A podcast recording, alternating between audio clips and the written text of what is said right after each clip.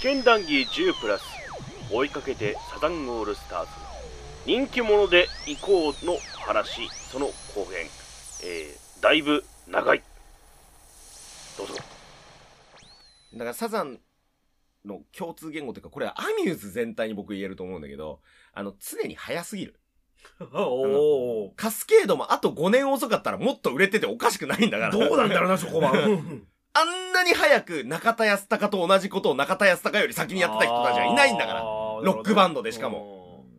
僕はもうカスケードが認められてない世の中がいっちゃ嫌なんだから。アミューズラジオじゃないアミューズラジオじゃなかった。サザンだったでも桑田さんも早すぎるの、やっぱり。まあ、でもね。あの、さっきのマチルダベイビーもそうだけど。SET も早かったんだよ。うん。早かった普。通に人気出てたじゃないか。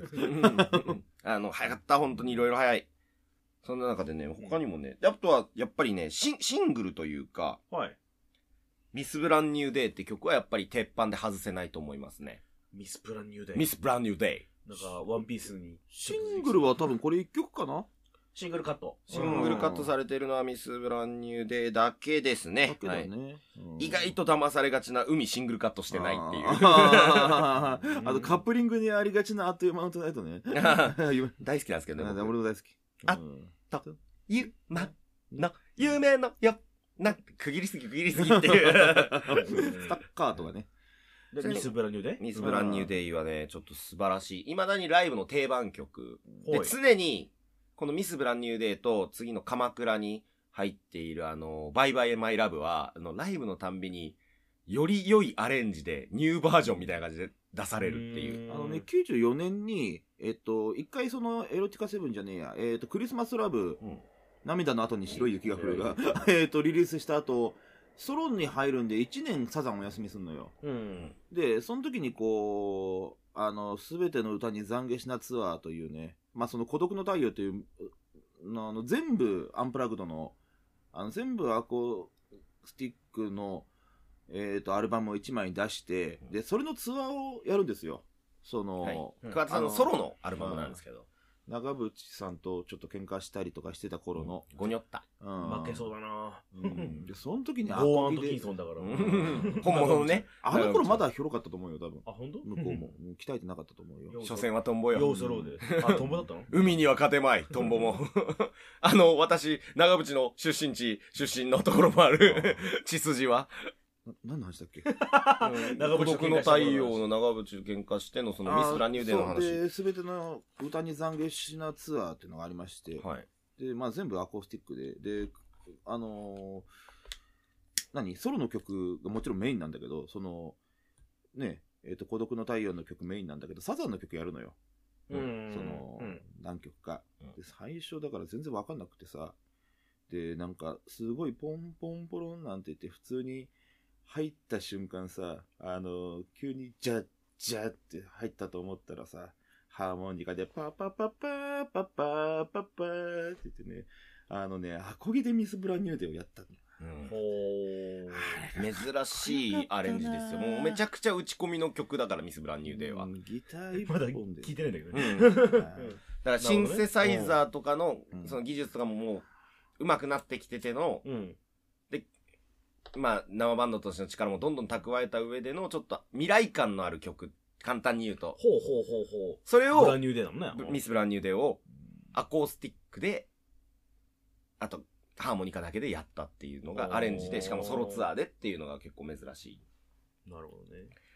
で、そういうのもあるし、未だにサザンのツアーでもちょっとイントロ変えてみたりとか、音変えてみたりとかで、どんどんどんどんマッシュアップされ、マッシュアップっていうかグレードアップしてる。そこがいいなぁ押しどころ、押し、押したい。ミス・ブランニューデーちゃん押したい。昔ね、まだその、なんだろう、家族でこうよく移動してたような頃、その家族でお出かけとかする時とかにさ、あの、車の中でそのサザンのテープとかさ、ちょっとかけて、で、ミスブラが流れるわけですよ。うん。あの、かけてて。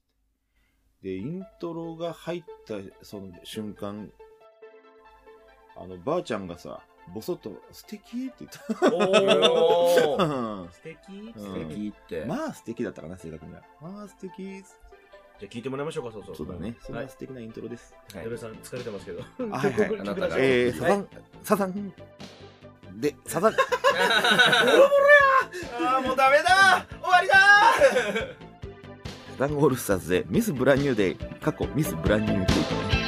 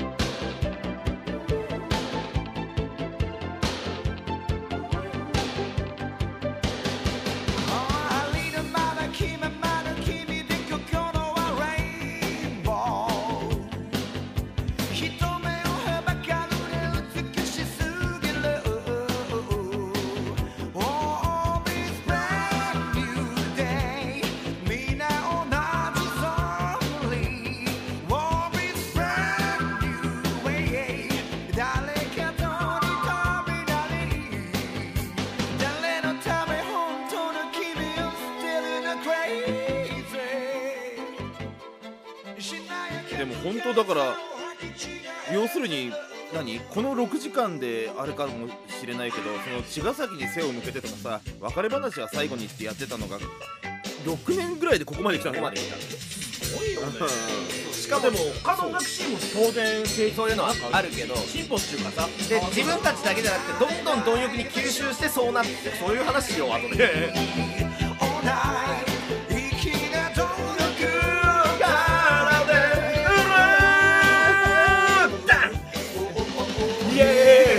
このアレンジがいきます一回めっちゃブレイクするっていう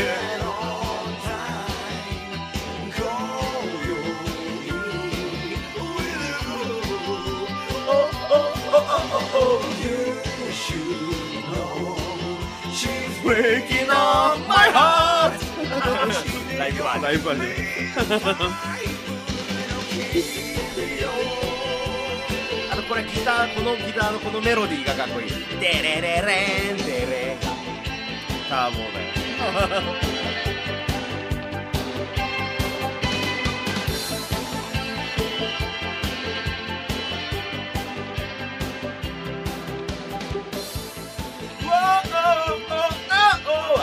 ああはいミスブランニューデーでした。ねかっこいいでしょ？うんあのほ本人無自覚なところであのアントニオ猪木入場曲「炎のファイター」になっていたという件ねてーてでーてーでエルファローね。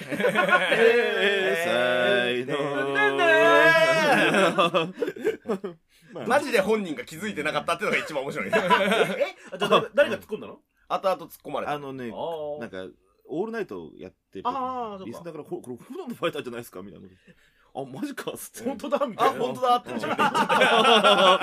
あ、この人マジで意識してなかったんだっていう。でもなんか俺かっこいいですね。これかっこいい。これちょっとなんかこう、俺好き。うん感じかっこいいでしょ？大学時代の友人で、はいはいあの、サザン全然好きじゃない。どっちかというと聞かない、うん苦手なタイプって言ってた子が、この曲だけ別腹で好きって言ったぐらい。ちょっとサザンっぽくないのかな？確かにサザンっぽくはないと思う。うんでも、やっぱ、知ってる人が聞くと、ああ、サザンのニニュアンスは残してるよねって思うかもしれないけど、ちょっとやっぱ、ちらっと言ったけど、角川映画の匂いがするっていうかなんか、まあなんか、売れ、売れ線？売れ線っていうと、まあ、うん当然サザンも売れてんだけどさ、うんこの当時のよく聞かれてた流行歌って感じのやつをそのままサザンに取り込んだんだなっていう感じはする。しかもサザンのままね。ね。だから、あの、炎のファイターになるんだなっていう。で、ここでちょっと引っ張っておきたいのが、うん。綺麗で頑張り始めたデジタルミュージックが、花開いてるの。1年後にははいはいはいはい。もうこうやって、あの、自分たちにシシンセを落とし込めてるのも、もう、完全に使いこなしてんの。藤井武さんがね、そう絡み始めた頃。はははうんそれ藤井隆さん。うんそうだ、俺もさ、ななんかマシュー TV そうそうだなと思って。そうか、一文字違いなんだね。買っちゃうなもちゃん感心する方向っていう。ああ、そう、そうかと思って。なんか、ま、毎回一回さ、チラッとさ、藤井隆さんの顔よぎんのよ。藤井隆さんの話するときに。あ、そうか、そうか。高い石虫がいかん。やめろ、やめろ、そんな話じゃない。あと、ミス・ブランニューデーは、あの、PV が、あの、いかがわしすぎて、発禁になってる。えあの、一瞬だけ作られて、一瞬でオクラになって、その後ずーっと映像がなかったんだけど、な、何十周年かの時に、あの、小林克也さんが DJ 風に1時間、いろんなサザンを紹介するっていうサザンの DVD がなぜか発売したの。ライブ映像一個も入ってないよな。おー。その中で、初のミス・ブランニューデーの PV 実はあったんですよ。今の人知らないですよね。つって流して、ありゃ発禁だわ。そうなんだ。発見っていうかね、発禁っていうか、なんて言うんだろう。ねちょっと悪夢みたいな映像そうえ、あ、あ、エロいとかじゃないの？エロい、エエロロい、いもちょっとあエロいるかね、あのね、こ、なんか、クレヨンで描いてるような男の子と女の子の、なんつうの、子供が描くような下手くそな絵の子供たちが、あの、なんか、左右に揺れてるだけの映像で、えそう。で、二人とも、男の子女の子二人いるんだけど、二人とも全裸だし、あの、途中でよくわかんない、あの、蚊かなんか虫が飛んできて、うんあの、男の子のおちんちんバリって噛む。で、ちぎっちゃうみたいな、絵がずっと流れあのね、続ける。ほんと悪夢、悪夢。悪夢うんあ、まあまあ、流行った時期かな。うんえっとね、は、えっとね、まあ、はや、あれが流行ってたら多分日本どうにかなあの、流行っ、うん。あの、だから、まだダメなんだけど、うん桑田佳祐さんさっきも言った。早すぎるから、あー5年後、当たり前にテレビでそれが流れる可能性が、2025年ね。うん、期待しよう。ん。なるほど。あの、この、う。あれが悪夢じゃない日がいつか来る。あの、ポリコレの反動でさ、なんか急に解禁するブームみたいなの来るああ、なんか来るかもね、5、ん。6年後ぐらいサイケな絵が流行るかもしれない。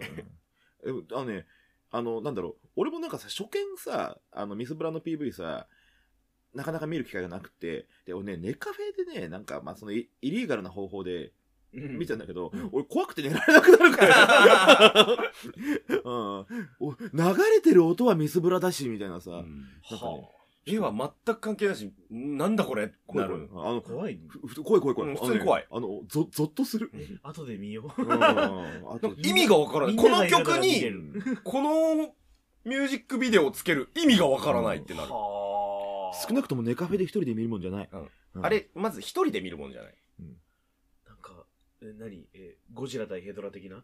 うんあれも一人で見るもんじゃないああああのなんかニュニュアンスはそ、そっち。飲み込みすぎちゃうから、あれゴは。ゴジラ対ヘドラはさ、でもまだちょっとさ、なんていうか、こう思想性があったりさ、ちょっとにやりとする部分もあるけどさ、あ怖いよ本当に。ただこの曲が流れてるだけで、ストーリーも何もないんだから。うんないのだかーないのだから。ら。伝えたいこともないのだから、その映像からはちょっと。待って、あの、それじゃ、こ、ここのアルバムそのニュアンスで終わっちゃうよ、全然。いやいやでもその、それこそね、さっきも言ったんですけど、日本語ロックとか、日本のジャパニーズロックってものがその後どんどんどんどん開いていくわけじゃないですか。ほいほいほいほい。それこそあの、なかなか海外進出できない中で、その、うん B'zさんであるとか挑戦しても、その、あの、プチ成功ぐらいで終わったりとか、 ONE OK ROCK が海外でその後売れたりとか、う。ん一方、あの、ビジュアルロックの中では DIR EN GREY がずっと海外で支持され続けていくとか、、う。そういうのの、その、日本語を携えたままとか、その中にどれだけ日本の音楽に英語を入れるか、成分の問題。バランスとか。うんていうのの最初じゃないですか、レグラさん、結構。まあ、ぜ、うん、うん、そうだね。人気者があれ？あれ違うかいや、なうん反論あり。いや、まあ、人気者、そうだね。まあ、全般としてあれなんだけど、ああ、そう言われてみるとそうかもしらんね。ああ、ああ、そうかもしらんね。なんか、確かにその、英詞が増えた、てるよね？明らかに。この後の音楽って。ほうほうほうほう。そうだね。えっと、なんかさ、インテリゲンチャーしか英語使っちゃいけねえみたいなさ、だからそのうん、あったんだけど、うん。えっと、多分サザンで英詞混ざってないのって、あの、会いたくなった時に君はここにいないぐらいでしょ？だから、うん。なん、かわかんないけど、英語を当たり前に歌詞に落とし込むっていう、ああ、でもそっか、人気者最初だったかね。ちょっと、なんていうか、で、その中で日本語の強さっていうものも音楽に落とし込むみたいな。うん。それまであの、やっぱり曲と日本語は合わないみたいな感じはあるじゃないですか。歌謡になっちゃうし。あまあまあまあ、そうだね。うんロックンロールのミュージックに合わせて日本語っていうのは乗っけられるんだよっていうのを見せたのはうん人気者でいこうが特に顕著じゃないかなっていうのはその和テイストっていうところも含めてあのジャパネゲの歌詞も含めてうんそうそう、なんかこう、言葉自体がね、その、洋物の曲音楽の作り方に合わないでね、うんその日本語自体がね、シーンと母音の使い方はどうとかあるじゃない。であの頃やっぱりその洋楽の曲だけ持ってきてそれに日本語歌詞無理やり当てはめて歌うみたいなのも多少あったけど、うんそれはすべからくやっぱ滑ってるというかうまくはまらない、アロン、あ、えいいですよね。高田水江さん。だっけ、はい私まあ私は言ってません。からおまあでもその中でもサザンはそこにフィックスしてったのが早かった調理がうまかったと言えばいいのか、うん調律なのか調理なのか。調理なのかわからないけれどもなるほどね。うん。しかもオリジナリティある曲でっていうだから、やっぱその、ってやると結局何言ってるか分かんなくなっちゃうんだよねっていうさ。で、要するに、で、もうこのぐらいになってくるともうサザンもちゃんとした地位確立してるから、あのもう死の子の言われなくなってるけど。ただ逆に7年でその地位確立してるってことだからねうん。えぐいようん。いや、でも本当に名曲多いですよ。人気者でいこうここはも。本当にその、うん。夕方ホールドンミうん。ーあの1回目の放送で名前出しましたけどエンドレスの山崎さんが大好きなんですよ。はいはいはいはい。うん。この曲は素晴らしいからもうずっとこの曲といたいみたいなこと言ってました昔。酔っ払った時に。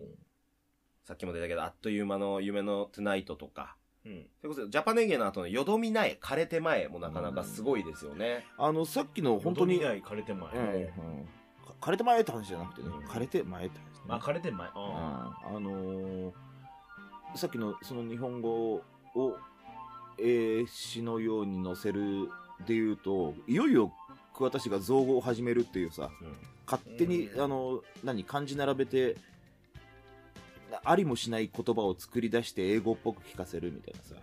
で愛するに、えー、と倫理の倫にあの浮気症って書いてアイリンフアイリン風化症って読ませたりとかアイリン風化症っていうね。あの、うん。そんなことはないんだけどね。どんな、まあまあ、どういう意味なの？謎の語字熟語を作り出す。なかなかないのよあ五字熟語。てか多分ね、あの、最後、小だから多分さ、病気だと思うんだけど、あの、うん、シンドロームだと思うんだけどね、あのーまあ、いよいよ、なんていうか、だからそれで考えてねって言われてもなーっていううん納得いかない。私は納得いかないね。あ私は許さないよ。サザンはずっと考えてる適当にやってない。あそう思ってたんじゃないそんなことなかっうん怖いな。たあサザン教の人間なんですけど君も入らないかい。これがミス・ブランニューデーのフィルム見た時の気持ちなのかな？ああ日じゃない日じゃない。あのね、あの、ミスブラの PV はね、嫌な気分になるから、もっと本当に？あ、もっと嫌な気分になるから。ね。まあだから結構、なんか独特というか、なんだろうな、エッチ聞いてるって言えばいいの？うん。でも確かに今まで紹介してきたアルバムの中ではその綺麗がそのそのエッジで行きたかったんだろうけどマイルドに収まって人気者がエッジ効いたって感じその次がっていう、僕はそんなイメージかな、うん。やっぱこれね、本当に、あの、通して、アルバム通して完成度が非常に高いです。高い。高すぎる、うん。あの、多分人気者でこう一番好きって人いっぱいいるしね。ううんもだからジャパネギ入ってるから一番好きだし、うん。何周も何十周も何百周もしていまだに発見あるしずーっと流れで聴ける。もちろん曲単体の強さある。でも曲単体の強さあると喧嘩し合っちゃうと思うじゃん。しないのよ。しないのよ。本当に。びっくり、もうそのそのあたりはもう完全に難波君の事務所が中和してるから中和してるから。うん難波君の事務所が。うん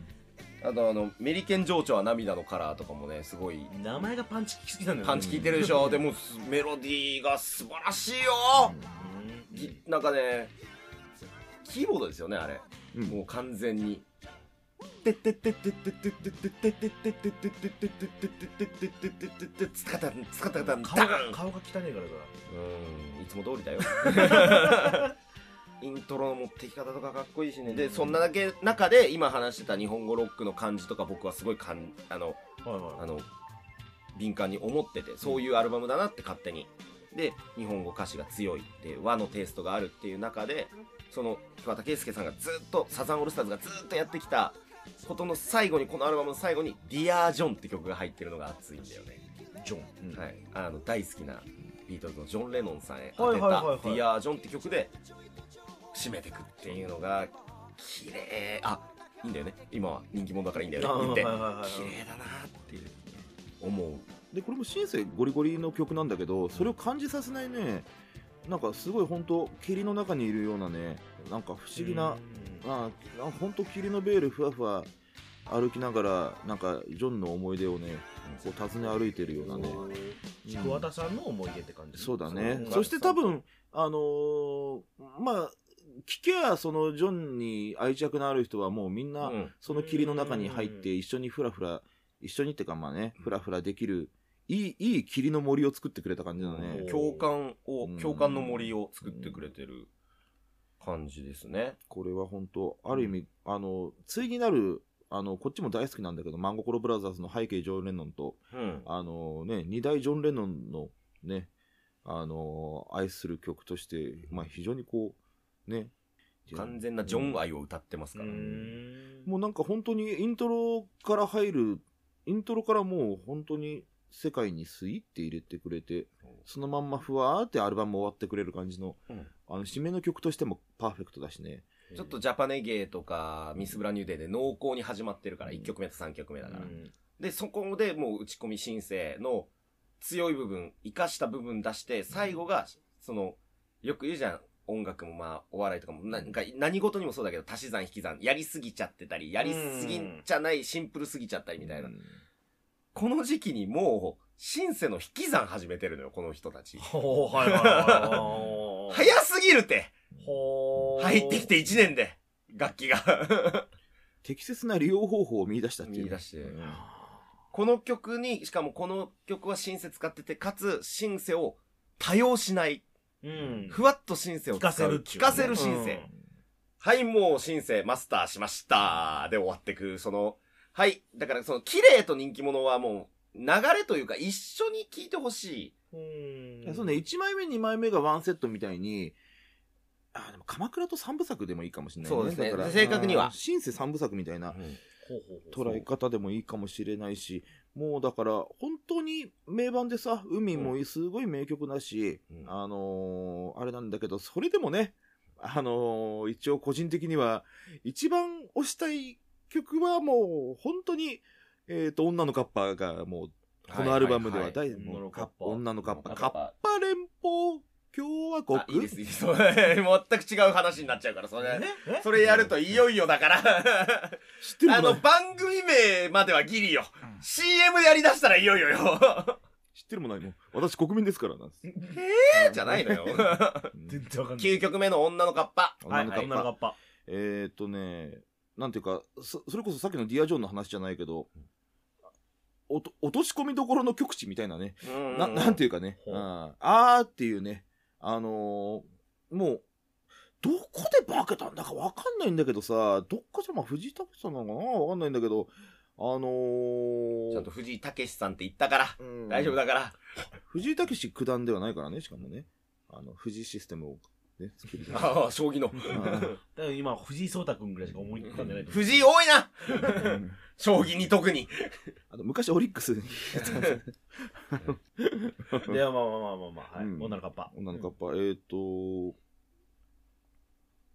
なんだろうな、本当に、YMO ってすごいかっこよかった。はいはい。うん。大デイン。うん。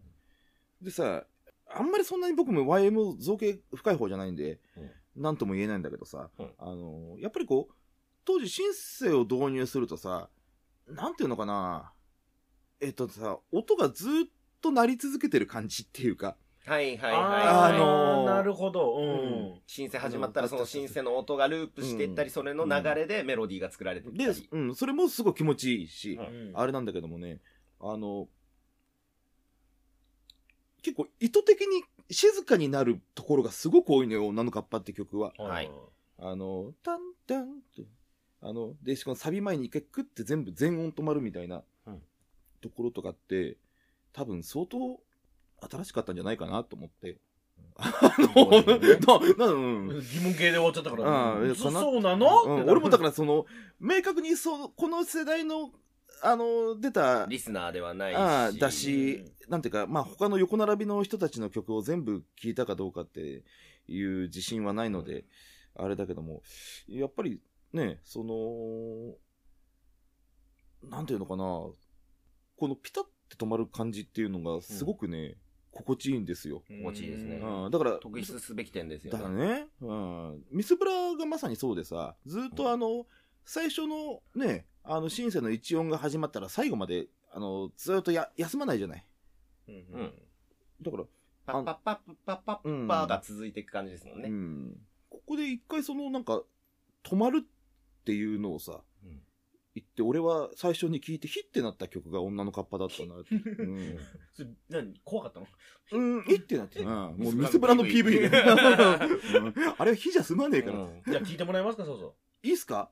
く送りますか？私、送りますか？はい。私送りますか？はい。じゃあサザンオールスターズで女のカッパ。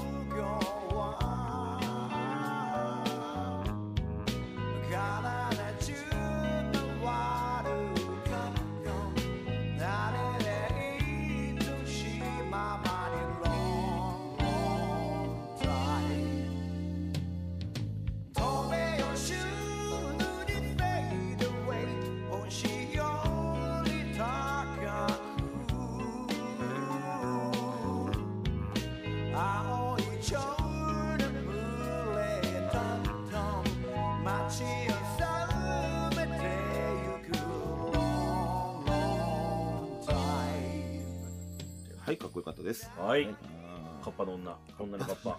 カッパの女はまたね。カッパの彼女。カ カッパの女。カッパの女ね。女のカッパでした。ってなった。なるえっなったなるやっぱ火ってなるわ。うんもうカッパ連邦共和国も入るから俺まあまあこういうふうにちょっとまあまあまあ挑戦的なはい。でまあ非常にかっこいいでしょ？かっこよい。やっぱりその技術が基礎があって技術があってみたいな話になってくるじゃない、ううんん。あかっこいいよね話。かっこいい ね。うん。伝わったって話。はい。あーさあって話。で、まあ、先ほどちょっと話出ましたけども、はいはい。その、まあ、どうなんだと、綺麗とみ人気者でうん行こう、これでセットって考えようみたいな、いや、違うと。話出たように、ここからもう一つ、シンセサイザーではい。行き着く先が自作なんですよ。自作というはい。ことで。だから、あの ごめんね。こっからが本番な感じでしょ。むずいな、あの、ポケモンで言ったら、あの、綺麗がミニ竜で、人気者で行こうが白竜で、うんで、次の鎌倉が、あの、海竜レベル100なのよ。おおなるほどね強めの渡るが登場します。四天王がね四天王が。もう少し上の世代で分かりやすいとあの綺麗がベリアルであの入ってないよ。人気者でいこうがハーゴンで、ん。で、まあ、鎌倉指導がね、だん。だんそう。うん。ガンダガンダガンダム。で言うとガガンダムで言うと。ガンダムで鎌倉ぐらい強い時ってビッグザムぐらいなんだよねじゃあビグロビグロビグロ ビグロザクレロ。きれいよビグロ呼ばわりするな。ついにガンダムに勝ったぞサザンが。ということで、えー次回が、えー鎌倉」というはい。アルバムのお話に入るんですけど、これはもう打ち合わせ段階から1回や2回で収まる尺じゃねえぞということで、どうでいいかな覚悟すればいいかな？そんな器じゃねえよ鎌倉は。17等分とかね。う んあの全曲解説したいぐらいだよ。まあでもちょっと絞っていただいてね今回は、あのマジで鎌倉だけでパトレーバー超える可能性あるから。うん、6時間超えるの？本当だったらあの鎌倉だけでやりたかったぐらい